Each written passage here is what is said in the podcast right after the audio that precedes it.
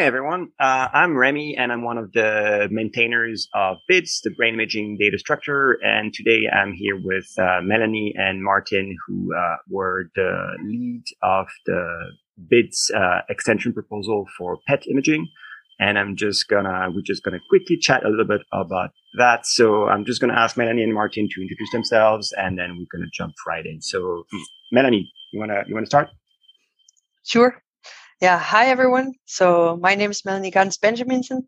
I am a researcher at the Neurobiology Research Unit of Rigshospitalet, the National Hospital in Denmark. And half of the time, I'm also an assistant professor at the Department of Computer Science uh, of the University of Copenhagen. And uh, yes, I've been working mostly, I did a PhD in medical imaging and then been mostly working with neuroimaging data, both MR and PET, a little bit of EEG the last 10 to 15 years. Cool. Brilliant. Martin, your turn. Yeah. Hi, everyone. Nice to meet you. Uh, I'm Martin Norgaard, and uh, I'm currently a postdoc in, uh, in Russ Poldrack's group uh, at Stanford. Uh, but before then, I was also a postdoc and PhD at the Neurobiology Research Unit in Copenhagen. Um, spent most of my time on, on optimizing pre-processing for PET uh, and MR. So really digging into variability in, in PET data. Um, so in general, really interested in, in, working with PET data in all kinds of forms. Um, and yeah, I think that's that's the short version. Cool, fantastic. Okay, so I have just a couple of questions for you around the extension proposal that has been just been merged, uh, and I think I would like you to sort of give me briefly an idea of like the origin and of the BEP, where it came from, and what's what's actually in it as well. Yes, so maybe I should yeah, maybe maybe I should start. So basically, I attended Neuro Hack Week back in 2017, uh, and there I met uh, Chris Gorgolewski and Ross uh, uh, Poldrack and started talking to him. Chris Gorgolewski was at that point starting to uh, yeah to to to work on uh, PET extension more extensively. And he had some people on board. For example, he had used uh, some contact in the MIAKAT program or contact to the MIAKAT program, which is a PET processing program, and uh, some data format that is in there, the .anc format, in order to make a rough outline of the PET BEP. And then basically at Neuro Hack he just uh, got in touch with me because I kept asking questions about, can I use this for PET? and then he said, hey, you seem to actually know something about PET. Why, why don't you come and help me here? And then I said, "Oh, sure, I'd be interested in this." Now I learned about you know data standardization at NeuroHack Week and so on. Uh, of course, I'll help. And then I think six weeks later, back at home, I get an email from Chris with uh, Russ Poldrack and uh, my own boss, Gitte Moos Knudsen, NRUCC, that basically said, "Oh yeah, so Melanie's taking over. There you go." and from there, poor Martin, who was at that time still my PhD student, got roped in. Okay.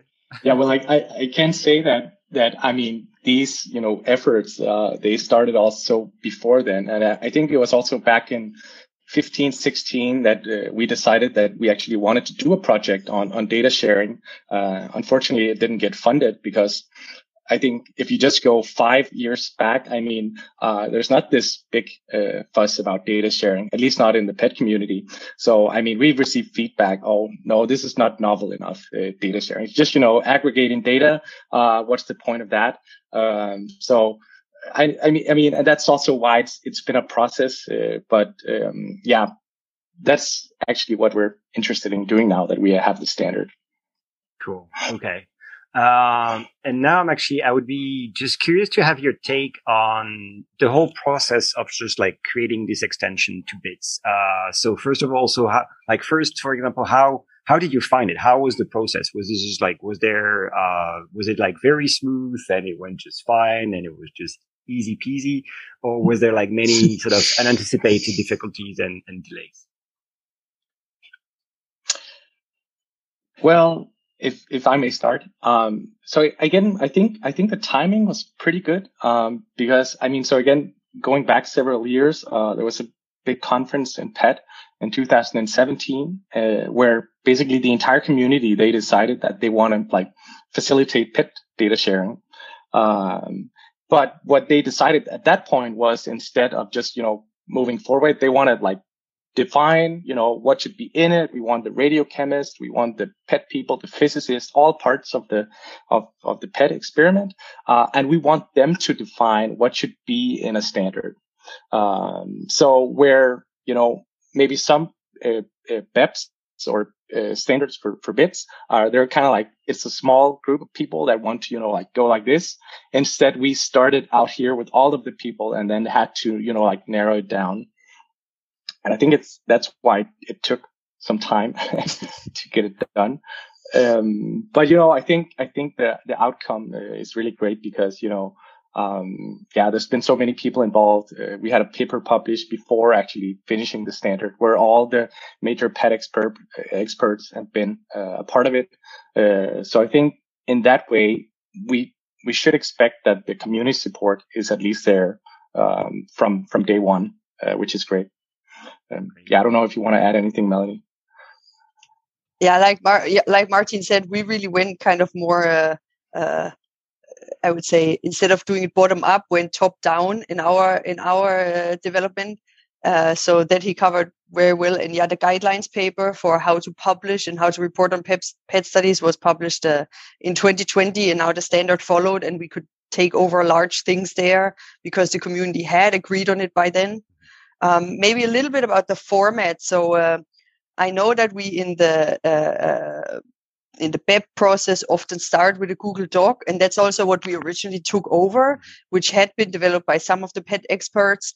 And I think uh, actually for us, writing up this guidelines paper where uh, Martin and me were heavily involved and the two PIs of the Open Neuro PET project that's upcoming, a project for data sharing, both Gitte Moos Knudsen from NRU and, and Bob Innis from NIMH. They were basically the first and senior authors of that and the drivers of that work, I think th- that that just made our life a lot, lot easier when we then actually had to edit the Google Doc. And this was based on us, uh, you know, having different working groups uh, by writing up this paper that actually, you know, a radiochemistry working group and so on that gave us basically feedback with what tags would need to be there in a JSON file that we could then take over. So I think that that made it a longer process maybe than other BEPs because there were a lot of more different groups, like Martin said. But in essence, it also made it easier for us. And then uh, I would have to say that we went to GitHub quite late. And I think that is also reflective of the type of community we come from. GitHub is still not widely used uh, in the PET neuroimaging community, especially not for you know working on projects together. So I think in that sense, we had to actually stay on the more email and Google Doc side for a long time to make sure to include enough people. Mm-hmm. Yeah, no, that's true. That's definitely something that the, the move to switching to using Markdown and GitHub to sort of write things. Uh, it's, it's, yeah, if you want to make sure to stay, to be inclusive and make sure everyone can just jump in easily, that's definitely something you want to keep in mind. That's, that's cool. Yeah. Yeah. But if it seems it definitely helps to not start from a blank slate, obviously. okay, uh, and I think um, um, now I'm actually curious of what you're planning to do with this with this BEP Like, for example, what are the things that this uh, that being part of BIDS now allows you to do that you couldn't do before? So, what do you have in store next?